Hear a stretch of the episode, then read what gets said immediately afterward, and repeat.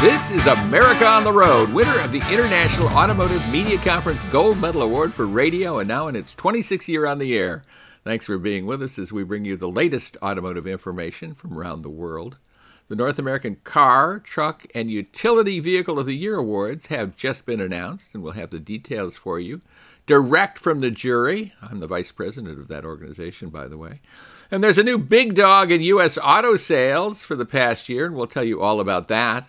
America on the Road is brought to you by Mercury Insurance and DrivingToday.com. If you're looking to save some money, you should switch to Mercury for your auto and home insurance. Californians save an average of $670 with Mercury, so imagine how much you could save. Get a quote today at mercuryinsurance.com.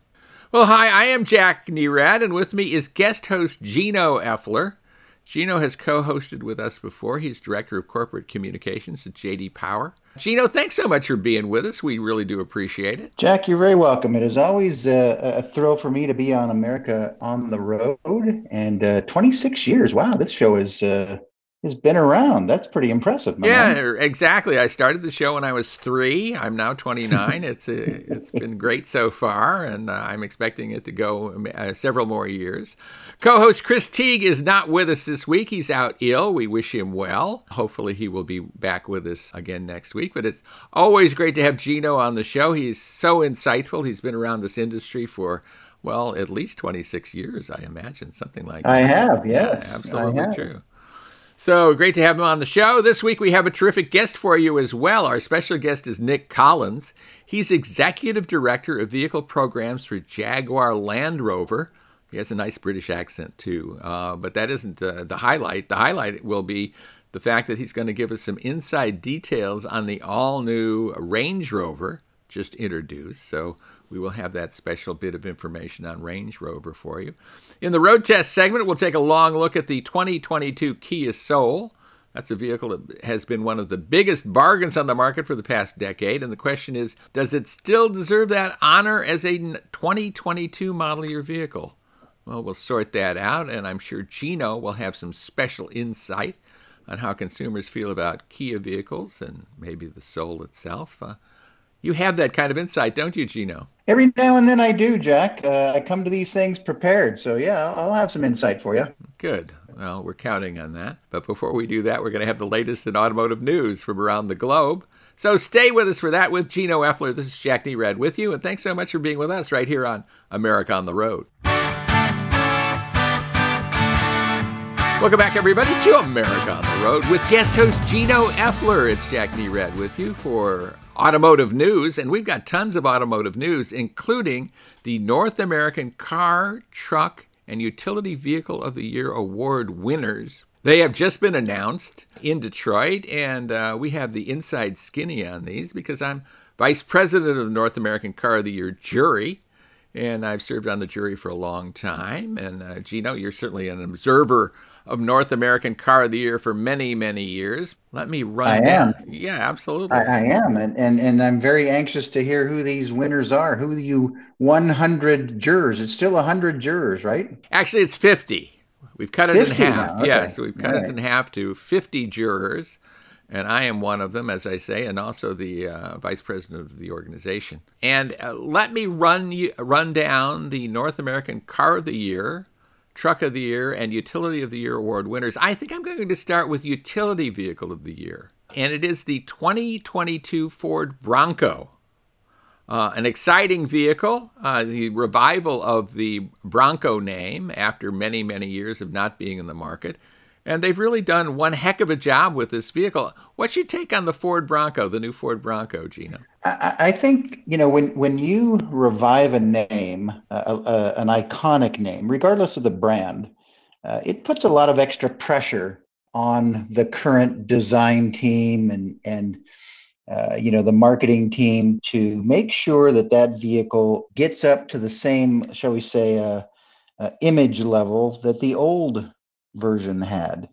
And I think what we see in J.D. Power studies is that, consumers were very satisfied with the Ford Bronco, in the appeal, study, what owners liked about the car or about the vehicle. And it's, it's pretty strong, very robust. I think it's gotten a lot of good media coverage. And from that standpoint, I think their biggest problem is they probably wish they could make more of them. Absolutely. I mean, I completely agree with you. I mean, there is a lot of, the onus is really on the designer and the whole team putting together a vehicle that is taking an iconic name like Bronco on. And it really is an iconic name. It dates back to the 60s. A lot of interesting aura around Bronco, certainly, including a slow-speed chase once upon a time.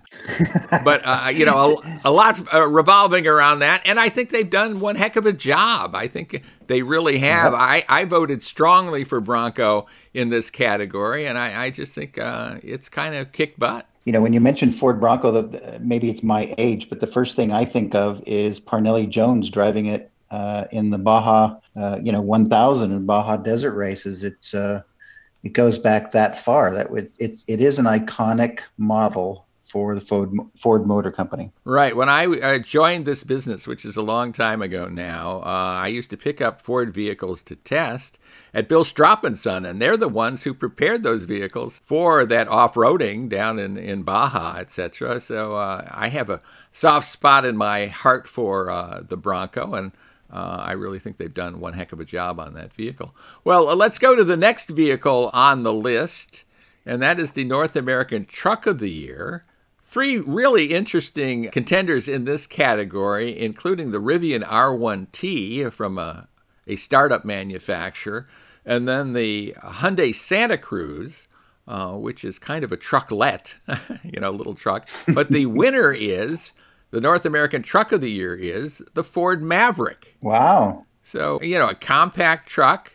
The revival of the small truck. What's your take on the Maverick? And another, very proud Ford name, but or maybe not so proud, but a well-worn Ford name. What's your take on that, Gino? Yeah, I think, Jack, that this is a surprise. I obviously it was very impressive to the jurors. I think it's still a bit early to measure some consumer satisfaction with the vehicle, but those who have driven it early on, have been very positive about it, and I think that segment, the smaller truck, is something that a lot of people are looking for, and they think back to when all those small pickup trucks went away, and I think they were all asking why'd all those small pickup trucks go away, 30, 40 years ago. It's like, we like those things. They're nice. And I think this Maverick is a solid machine, but I don't think it came into this competition as the favorite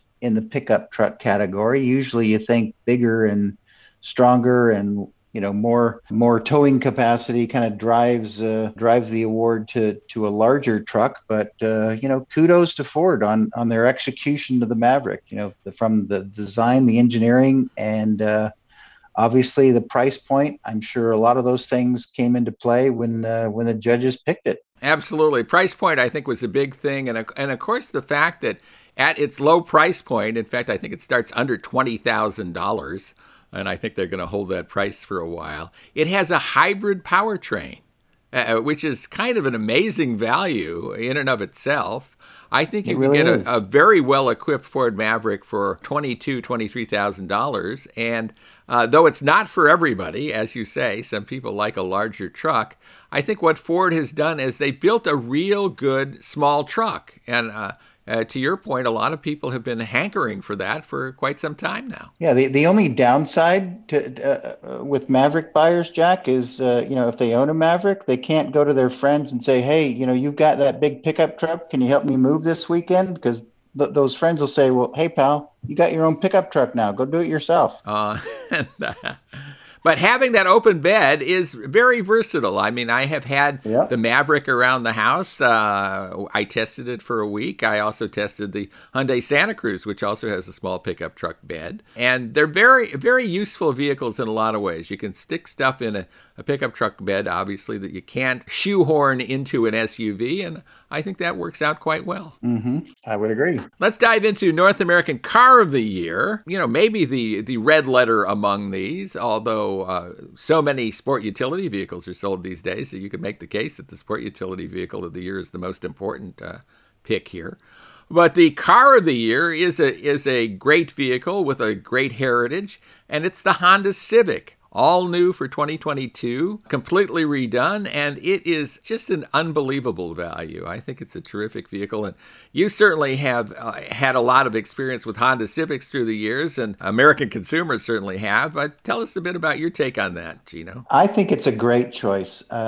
You know, the Civic was iconic, or has been iconic for decades. You know, the small little sedan with an engine that seemed to last forever, and when fuel economy was paramount in people's minds as a determining factor in buying a car, the Honda Civic was right up there. You know, very fuel efficient, and they rode that way for a long, long time. Early on, I don't think anybody could say Honda Civics were pretty, stylish. They weren't ugly, but they were, you know, they were kind of designed for the times that they were in, and just incredibly reliable. And they carried that on. This Civic, I think, is one of the most beautiful looking Honda Civics I've ever seen. The styling just knocked me out, and it still is about, with Honda, it's all about the powertrain, which is obviously a big plus, but they've added to the powertrain now, obviously, with the styling. But, you know, it's Honda Motor Company. They're always focused on the motor. It's great performance. The fuel economy still very strong. Pricing still very strong. You know, it's just... It's always there. It's always dependable. I'd say they're the Mariano Rivera of the auto industry. Right. Well, before we get out of this segment, I want to at least mention a piece that we alluded to in the first segment, and it is about Toyota Motor Corporation for the first time overtaking General Motors as the U.S.'s top-selling car company in annual sales. Toyota was less struck by the chip shortage than others, and certainly than GM, so that had something to do with it. Do you think this is a big shift, or you think this is maybe a one-year kind of thing that was driven by the chip shortage? I think, Jack, in many cases it was driven by the chip shortage. It was the quietest big news of the end of the year. It didn't get a lot of attention, but hey, for the first time in 100+ years, GM wasn't the sales leader in the U.S. That's big news. Will it continue in 2022? That depends a lot on how GM can handle production. Yeah, well, that's a good sum up, I think. And when we come back, we will be taking a look at the 2022 Kia Soul. We'll also get Gino's insight into the whole car industry, what's going on, what happened last year, and what's going on next year. So stay with us for that with Gino Effler. This is Jack Nerad with you, and join us right after the break for more of America on the Road.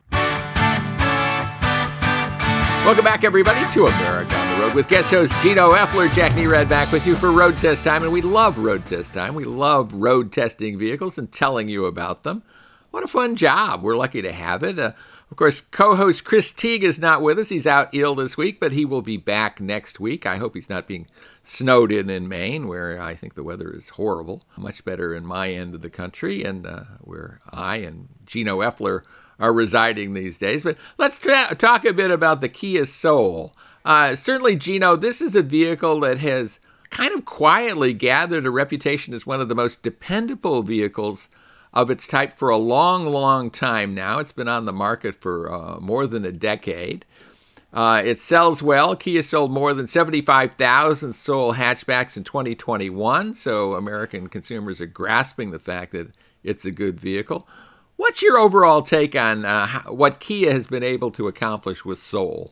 I think it's very, very positive. You know, when Kia launched, they came into this market as kind of a quirky alternate to a Honda or Toyota or a Nissan. And this particular model, you know, this little hatchback just kind of fulfilled that quirkiness. You know, it's a very interesting little styling. You see one, you know exactly what it is. You don't get it confused with something from another brand. But the fact that this car, this little compact hatchback, I guess, you know, has pricing that starts under $20,000.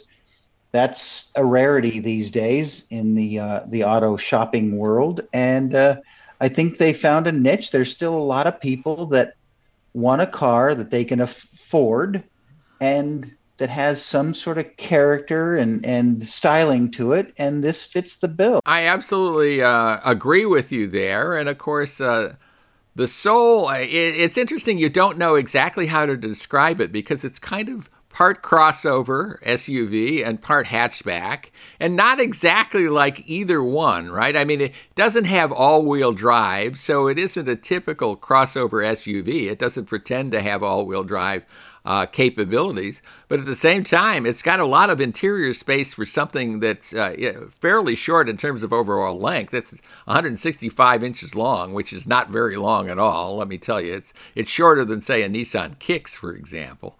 But it has a lot of interior space, and I think you notice that the minute you get inside a Soul, you realize how much space this thing offers. As you mentioned, it has a base price well under $20,000, and it's pretty well finished for something that is that inexpensive. It has useful items like a telescoping steering wheel, outside temperature display. Those things are standard across the board. The adjustable driver's seat is manually adjustable in the base configuration, but you can get power-operated adjustable driver's seat. And it has a 60-40 split seat back, so you can accept odd-sized cargo. They've offered various powertrains with the Soul, but for 2022, there are only two powertrains. One is a 147-horsepower 2-liter 4-cylinder engine. It has a continuously variable automatic transmission as the only transmission available. And then there is the Soul Turbo with 201 horsepower from a turbocharged 1.6-liter 4-cylinder, and it has a 7-speed dual-clutch automatic, so the vehicle has two different characters, really largely dependent upon the engine you choose. It sure does, and you know, it's like you're not going to be taking this car out to the track anytime soon. And do any time trialing or anything like that, but it has some get up and go to it, and for its size, it's quite appropriate. You know, I've not talked to a Kia Soul owner yet who has been disappointed with their purchase. Now, might there be out there in America? Yes, but none that I've met. So I think it's a very solid vehicle. This new version, the 2022, I think, is going to be another winner for Kia. Absolutely. I mean, they have largely stayed with the same formula from the beginning. They've added a little horsepower. I think the original was down in horsepower from the 147 horsepower. But otherwise, things are very much the same. And as you say, even with the less powerful engine, the Soul can more than get out of its own way. With a turbocharged engine, it's kind of a blast to drive. Like you're not going to challenge any Porsches with it, but you're going to have fun with it, and a lot of usefulness in this vehicle too. I think it's a great urban vehicle. With the rear seat back folded, it offers a huge amount of cargo space, 62.1 cubic feet.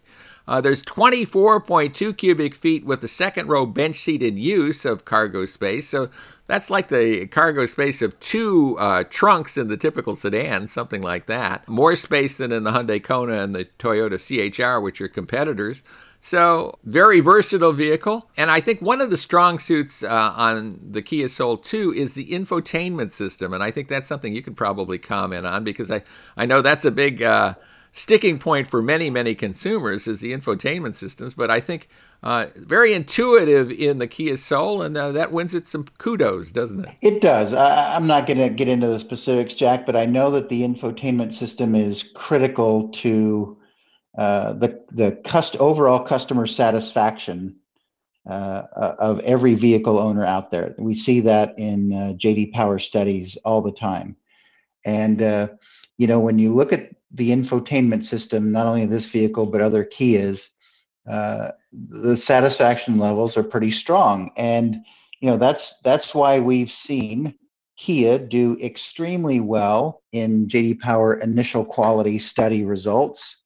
That's the measurement of quality study and quality in the first 90 days of ownership. And then also in the vehicle dependability studies that we do that measures owner satisfaction over the first 3 years of ownership. So, you know, Kia has won these studies in recent years. They've finished way up there. In the other years, they're not winning right now.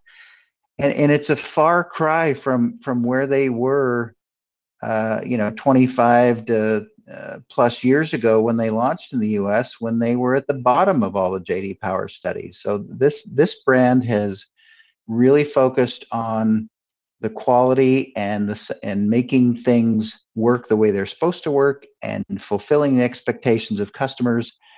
And the infotainment system is an example of that. Absolutely true. Another example of that are the safety and driver aids that are available.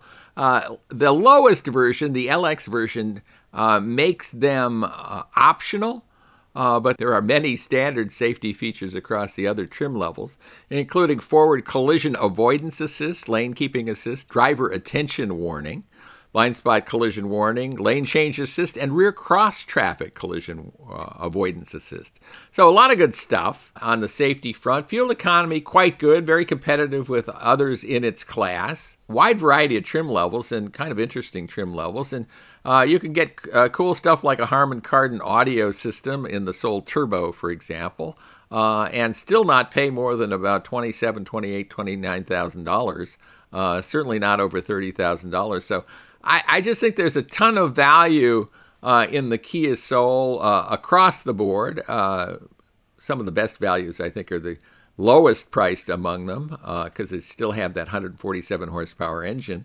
and a lot of good stuff inside. But and then if you want to go to the turbo and have 201 horsepower at your beck and call and a shift-it-yourself transmission, you can do that for less than $28,000. So I think you probably agree with me, Gino, that there's a lot of value here in the Kia Soul. There sure is. And, there's a lot of people out there looking for value when it comes to buying a new car. Sometimes they can't necessarily find a lot of new cars, but they definitely are looking for value. And this fulfills that checkbox.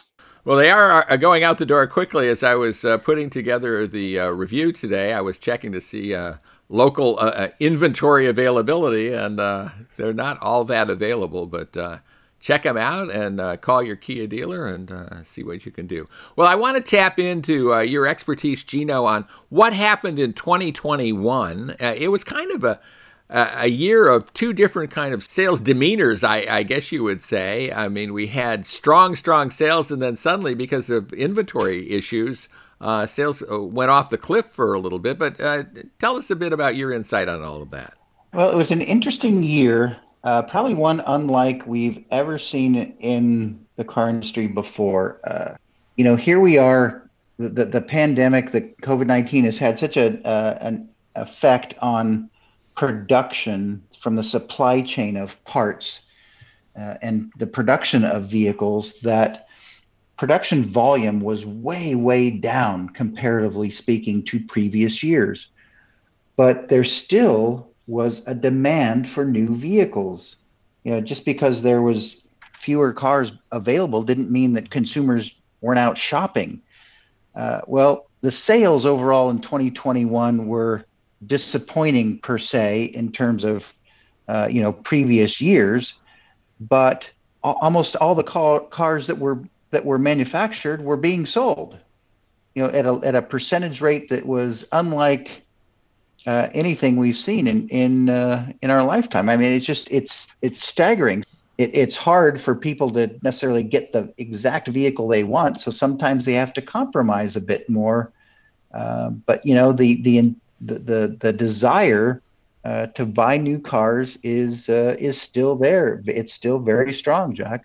Absolutely, and we're going to see what unfolds this year. Hopefully, production can catch up with demand, and we can lessen those prices a little bit because it has been beating up the consumer a bit. Well, when we come back, we are going to have our interview with Nick Collins, who is the head of product for Jaguar Land Rover. He will be talking more than a bit about, actually, the all-new Range Rover. We see one of those every decade or so, so it's exciting stuff.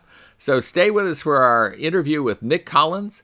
He is Executive Director of Vehicle Programs for Jaguar Land Rover, and we'll have that right after the break. With Gino Effler, this is Jack Nerad, and we're so glad you're with us right here on America on the Road.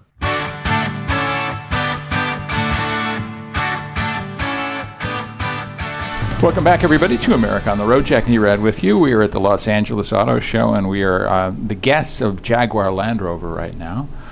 Nick Collins is with us. Thanks so much for being with us. We really do appreciate it. Talking about product and the new Land Rover, which you're here to talk about. You've jetted in from UK to do that. Tell us what you've got to tell us. Well, thanks. First of all, thanks for having us. Great pleasure to be with you. And we are here in Los Angeles for the American reveal of the all-new Range Rover. And this is, you know, an iconic vehicle for us. It is our flagship. It's the fifth generation of the car, now with 50 years of history, and it's a once-in-a-decade opportunity to launch an all-new Range Rover. What most excites you about that opportunity? Is it the history that goes with it, or you know, what is it that is exciting about that? I think the history is one element of it. It is an iconic car that people love all around the world. But it's always, when you're doing it once in a decade, it's taking it to an all-new level, and this car is from the ground up, brand new. And we're announcing some really exciting elements with this car as well. As, you know, a 7-seat version for the first time ever, really inspired by the US market. But maybe personally the thing I'm really excited about, that we've said publicly now, that from 2024 we'll have an all-electric version of the Range Rover. And when you think of it as the, you know, the ultimate luxury SUV, you know, what's more luxurious than whisper quiet progression in a Range Rover? Absolutely, absolutely. The market has obviously come to you in a lot of ways, right? And Range Rover set the tone for the luxury SUV decades before it had any competition. Truly a landmark vehicle. And so how do you follow that up? I mean, You've hinted at it, but give us a bit more. Well, the first thing is you don't try to reinvent it every time, and you know, we very much listen to our customers, and we've got an incredibly loyal customer base at Range Rover, and what they say to us is don't change it, just make it better. So we're always thinking about how to make a Range Rover a better Range Rover. We're not reinventing it to be something different. You know, it's got a lineage, it's got a history, and we're just trying to take it to the next level of relevance for the modern world. With this new car, we talk about its breathtaking modernity, and that's very much a phrase that Jerry McGovern, our Chief Creative Officer, uses to describe the design of the car, but actually its fundamental technology is breathtaking, its modernity as well, and even its manufacturing technology to bring that precision of design to life is also quite breathtaking in its modernity. Talk a bit about the engineering. How does that express itself, the modernity? Yeah, well, in many, many different ways, and this car is from the ground, completely new. So we've got an all-new architecture. It's predominantly aluminium, but we use ultra and high-strength steels in various places around the car to make it really, really stiff. And some variants of this car are 50% stiffer than the outgoing car. That allows, that stiffness of structure then allows you to really isolate the occupants of the car from any noise and vibration outside on the road. So it's incredibly quiet, and we get that right from the start before we layer in new technology on top of it. One of the new bits of new technology we've put in for that refinement is noise cancellation technology. So we've got little headphones mounted in the speakers, in the headrests, little speakers in the headrests in both row 1 and row 2, and we've got little microphones in each of the four corners near the wheels, and then we create the antiphase of the noise, and that just takes a very, very quiet cabin to an all-new level of luxuriousness. We talked about the 7-seat, we talked about the electric version coming. We're launching the car with an extended range plug-in hybrid, so we've got a 38 kilowatt hour battery underneath the car. It's packaged underneath the car, so there's no compromise to the luggage space or to the passenger space, and that gets us about 62 miles of EV only driving, and then that's mated to a 6-cylinder petrol engine at the front, so when you do need the combined power, it's incredible, incredible refinement. And then for those who love it, particularly here in the US, we've got a new 4.4 litre V8 gasoline engine in the car as well.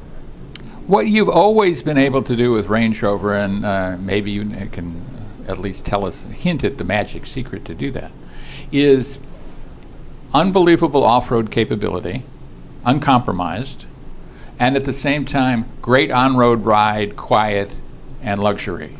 It's an incredible combination that it's hard to match. Talk a bit about that, would you? Yeah, and so the off-road capability is part of our brand, and we're never going to walk away from that. And our customers want that. You know, do they use it every day? No. Do they know they can use it when they need to? Yes. And we've taken this car to a new level, both on-road and off-road. And a lot of the technologies that work off-road work very well on-road now, and vice versa. So we've got four-corner air suspension on the car.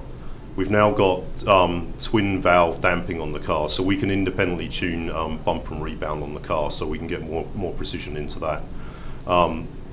We can raise the car 4 stages of elevation with the air suspension, so for that off-road experience. We've got a new wade mode on top of our existing off-road programs, and that's quite cool. It locks the drive line, it raises the car to its highest height, and it closes all the vents in the car to stop any water coming into the vehicle as well. And then maybe the newest piece of technology, or the 2 newest pieces of technology, which are really quite cool. We've got an electronic anti-roll control system that can generate up to 1,400 newton meters of torque, one on each axle, to keep the car very, very flat in corners. But we've also introduced rear wheel steer on the car for the first time. So we've got 7 degrees of angle articulation on the rear axle. 7 degrees? 7 degrees. Yeah. So when you turn the steering wheel in a slow speed maneuver, you know, a parking lot maneuver, the wheels at the rear will go in the opposite direction to the front, and that gives it a turning circle of a compact sedan. I mean, it's literally like somebody shrunk the car. When you're out on the highway, those wheels are going to move in phase to the front wheels, and that makes lane changes more intuitive, more progressive, and that actually gives you more comfort. But then the really neat bit, let me put you in an off-road situation and you're in some quite deep ruts. That angle from the rear axle as well as the front will actually allow you to steer out of the ruts more intuitively and easier than you can just with front wheel steering. What are the pieces of technology that you're most excited about in the newest version of the Range Rover? Well, that's quite a big question because there's so much technology into it. Let me go to 2 or 3 different areas. I think the fundamental refinement, because Range Rover's a luxury car, and we're very, very confident about how quiet this car is. Then we talk about the propulsion technology, and I'm really excited about the plug-in hybrid, and I'm also excited about the EV that's coming, because we're on that progression now as an industry. But then we've got an all-new level of connectivity in this car as well, so it's a Range Rover for the modern world. And that manifests itself in a couple of places. We've got wireless Apple CarPlay and Android Auto, but we've also integrated Amazon Alexa. And you don't need to bring your device into the car for that, you just need to log into your Amazon account on the car, and you can use it wherever you want. You can control the car with it, but you can also turn your lights off at home with your Alexa connected devices back in your house.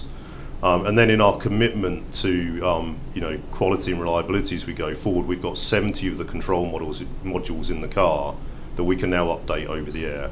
And that covers all of the major control systems, the navigation systems, the infotainment systems. And we can send those software updates to the car, we can offer our customers new features as we develop them, and we can continuously improve the product for them through their ownership experience. Right.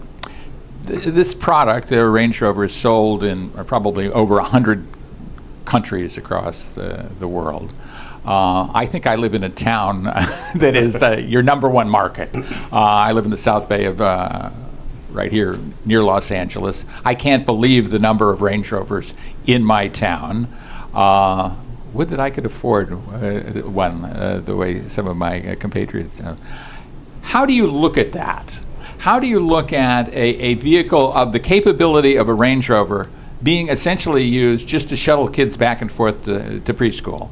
Run that through your head a little bit, and I'm curious as to your take. Well, I take them on many different levels, actually. So you're absolutely right. Here in Los Angeles, incredible the number of Range Rovers. But what's actually struck me this week driving around is all the generations of the Range Rovers. So when we talk about sustainability, it's not just about the first life of the car. And actually, it's been wonderful to see multiple generations of Range Rovers around the city. So people really relate to this product for the longevity of it.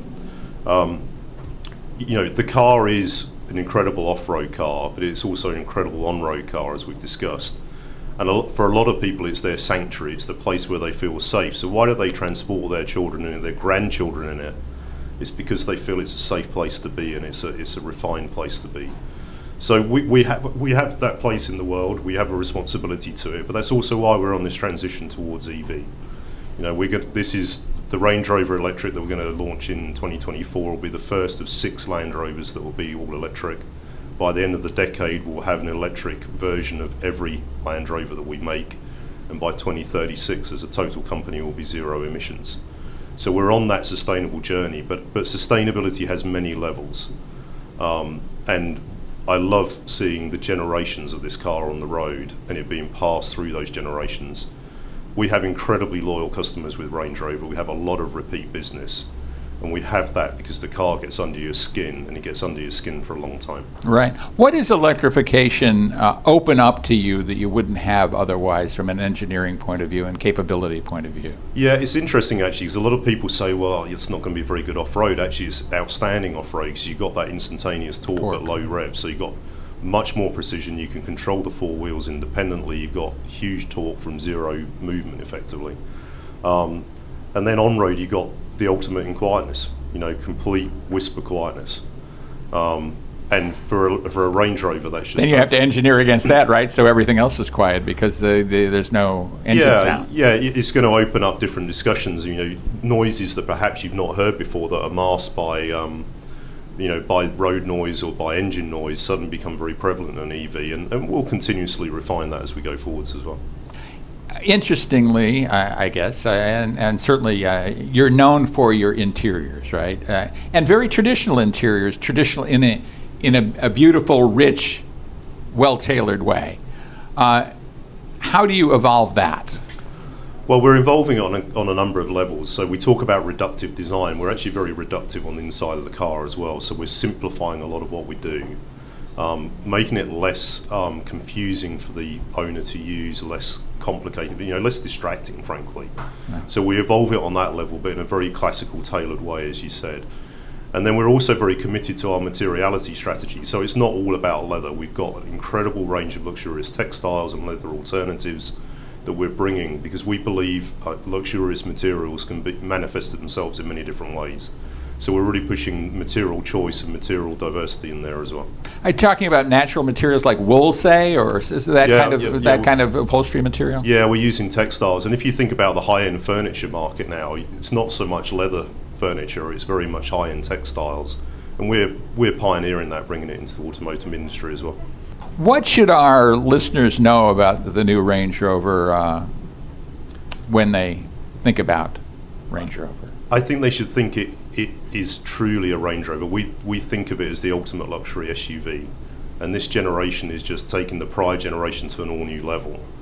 But they should really see that iconic design evolve, and they should really understand that this is ground-up, breathtakingly modern technology underneath the car as well. And this is taking what is an already great car to an even greater level.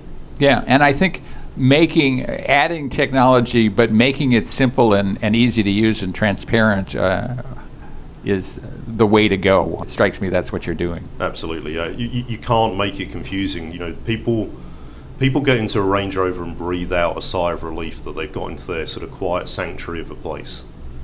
They don't want to be confused. They don't want to be harassed. They don't want to be, you know, figuring out how to use it.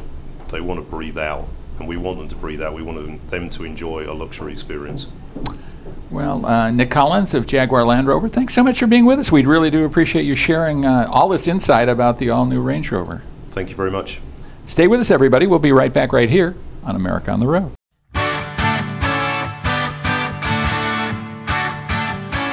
Welcome back, everybody, to America on the Road. It is our final segment for this week with guest host Gino Effler. We thank him so much for being with us. We really do appreciate having him with us. We're going to tap into his knowledge right now as the Director of Corporate Communications for J.D. Power. Here's our question from Leon. He's in Davenport, Iowa, and this is what Leon asks. He says, it seems like trucks and SUVs are all I see people buy these days. How big is that trend, and do you ever see it ending at some point? Well, what's your take on that, Gino? Great question. The answer is right now, trucks and SUVs account for about 80% of new vehicle retail sales, and it's never been that high. Only a few years ago, it was just over 50% and slightly climbed above 60. It just keeps climbing. Where it's going to end, I don't know, but I don't think it's going to come down very much unless something very dramatic happens in the industry from a product standpoint. I just see that people are very happy with SUVs and trucks. Gas is still, I won't say affordable, but it's not unaffordable quite yet. And, this 80% figure, while tough or at times unbelievable, I don't think it's going to vary from that number very far. Yeah, you know, I really think what we have seen, and nobody really reports on it this way, but I think the new car is an SUV. The new crossover is what a car is for most people. It's just the conventional vehicle. And a sedan or a coupe or something like that is a specialty car these days. It's not mainstream. The mainstream are all these crossovers. And there's good reason for that. They're easy to get in and out of. You can see out of them really well. They're great for families, but they're great for individuals as well. They're very versatile. There's just a lot of reasons why crossovers are a better purchase than a sedan or coupe. And I think that also holds true for trucks, especially now that we have 5-passenger pickup trucks as the norm. Very true, Jack. I have to agree with that. So a ton of reasons why we have that. We want to thank Gino Effler for sharing his insight as the J.D. Power expert with us. We really appreciate him joining us. Thanks so much for being with us, Gino. Jack, my pleasure as always. Look forward to my next visit. I look forward to it, too. We always have fun chatting with each other. We've known each other for a long time, and we still like each other, or I like you, and apparently you like me well enough to be on the show, so I appreciate that. And we look forward to Chris Teague returning with us again next week, so look for that. He remains 6 feet tall. So that's it for this edition of America on the Road with Gino Effler. This is Jack Nerad saying thanks so much for being with us, and join us again next time for another edition of America on the Road.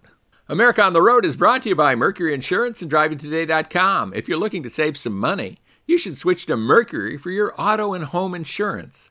Californians save an average of $670 with Mercury, so imagine how much you could save. Get a quote today at MercuryInsurance.com.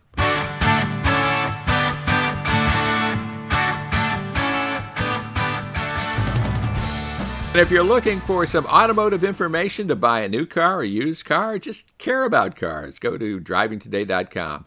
That's DrivingToday.com with a world of automotive information every day. DrivingToday.com, the official website of America on the Road.